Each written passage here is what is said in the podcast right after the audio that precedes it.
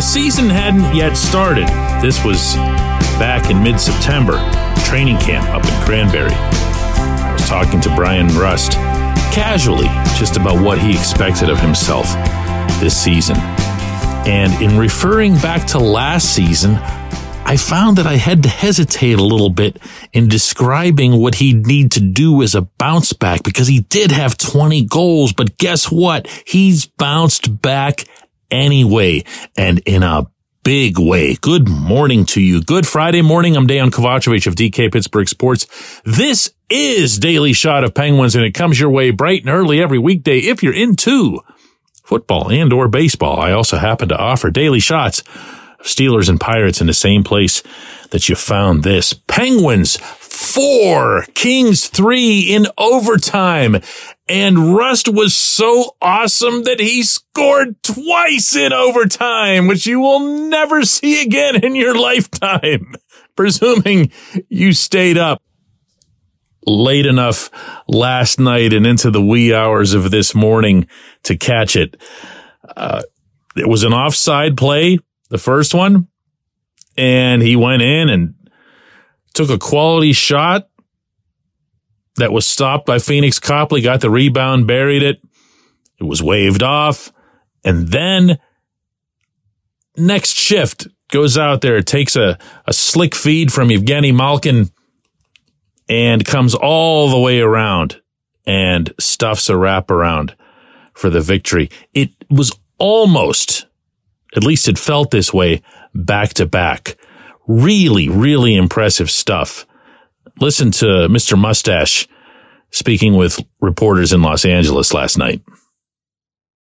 The first one, when I first got it, I thought it was offside, so they didn't blow a whistle, and I just kept playing, and the puck went in, and I celebrated like it was a goal, and I wasn't too surprised when it didn't count. Um, I was able to get out there right away again and make the most of it, and um, happy that happened. Now, I'm not about to pull out the great big foam finger to wag it in everybody's faces who suggested that the Penguins went too far in signing too many of their guys and that Rust never should have gotten the contract that he got when in fact at the time Rust signed the contract everyone couldn't believe that he took that little instead of putting himself on the open market. But never mind all that because Rust is right now playing the way he has over most of his Pittsburgh tenure. Every once in a while, and it's probably going to happen this season too, he'll go into a, a funk where he'll still look like himself out there, but he won't finish. Think, you know, Rickard Rakell, you know, where you're doing a lot of things right, but you're just not getting the numbers. Well, Rust's numbers right now through 12 games are seven goals and five assists. He's tied with Sid and Gino for the team lead in goals.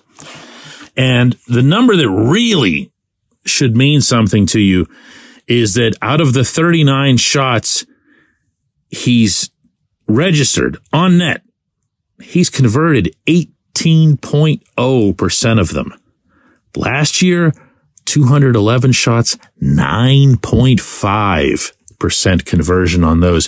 If you go over his career, and I'm just going to read you the percentages, his shooting percentage over the previous four seasons was 12.8, 17.9, 14.3, 13.3. He had turned himself into a good National Hockey League finisher. And when I say he turned himself into it, I mean that because this guy, maybe as much as anybody I've covered on this team, certainly more than anybody since Pascal Dupuis, made himself into the first line player that he is today. He went from fourth line afterthought to guy who looked like he couldn't pass to save his life when he first came up as a kid to a legitimate first line winger in the NHL. He didn't make the plays that he made last night in overtime because he's out there with Sid. He made them because those are plays that he makes.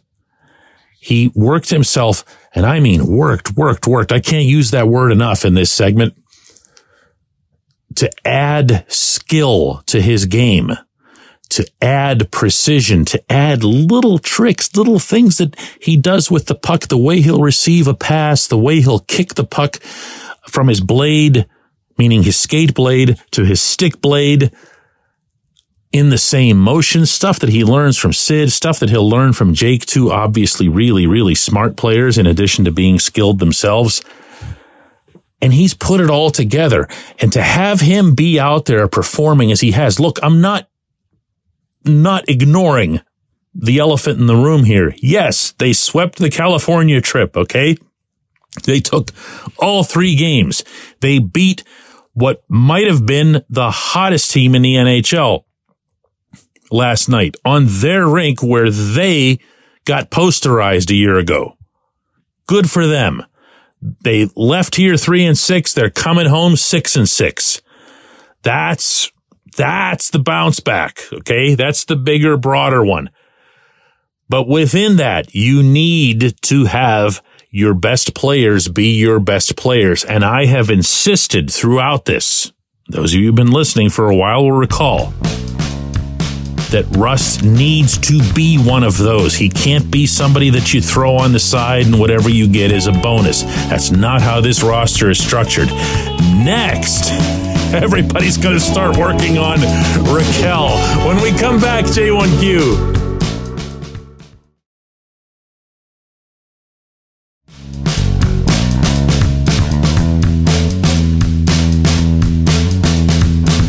Today's J1Q comes from Cody who says, DK, which pair of players would you be excited to see a chemistry growth from? For me, I think if you can get Erik Karlsson and Drew O'Connor to get on the same page, it could be monstrous.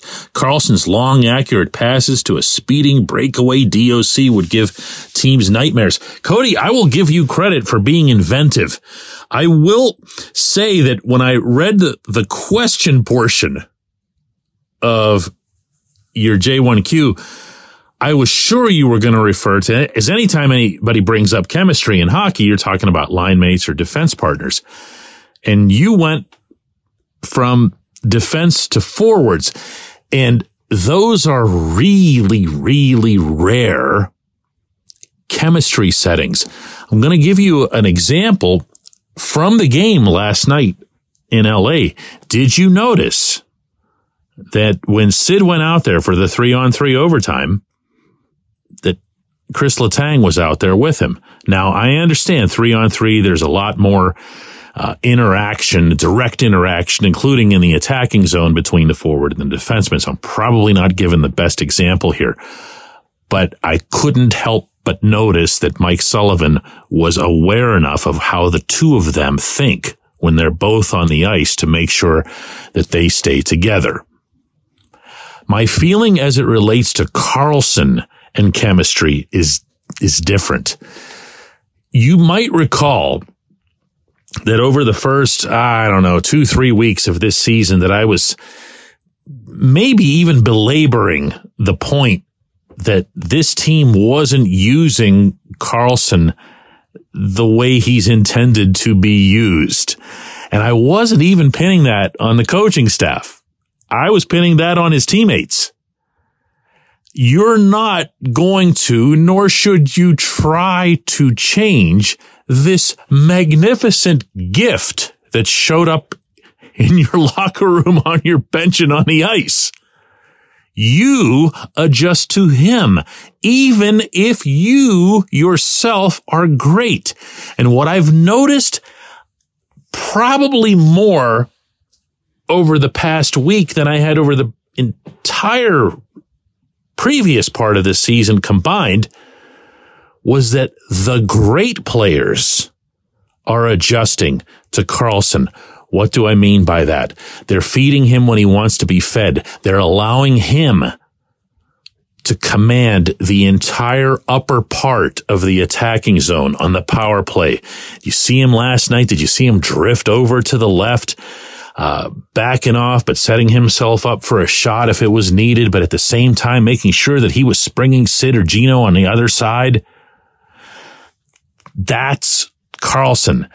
while you're also aware of the fact that he's probably going to try some insane deke on somebody out there at the point, even though you're left naked if he fails, but you're now seeing Gino or whoever's across from him at the point kind of slide back like, oh man, he's going to try one of those again. Way more significant. Watch Sid when he's on the ice with Karlsson in the attacking zone. Watch where Sid goes. He will park himself at either one lip of the crease or the other. I've even noticed him doing it a couple of times between the two Los Angeles games on the left side where he never goes. But you know why he's there? Because Karlsson's a right shot and Karlsson's on the right point and he's putting himself into the best possible spot to utilize what Karlsson is better than anyone on the planet at doing, which is feeding pucks low, feeding pucks into the slot. I know this is not the answer that you were looking for. I need to see a lot more of DOC catching long breakouts to believe in it. I know what you're remembering. He did it a couple of times in the preseason games. He's certainly capable of it, but I'm not thinking too much about how third line matches up with, uh, you know, anything that's happening behind it because the, the lineage between the forwards and the defensemen isn't nearly that consistent. I appreciate the question, Cody. I appreciate everybody listening to Daily Shot of Penguins today, uh, all week long. Hope everybody has a terrific weekend. I'll be covering Penguins versus Sabres tomorrow night. This esteemed program will be back Monday.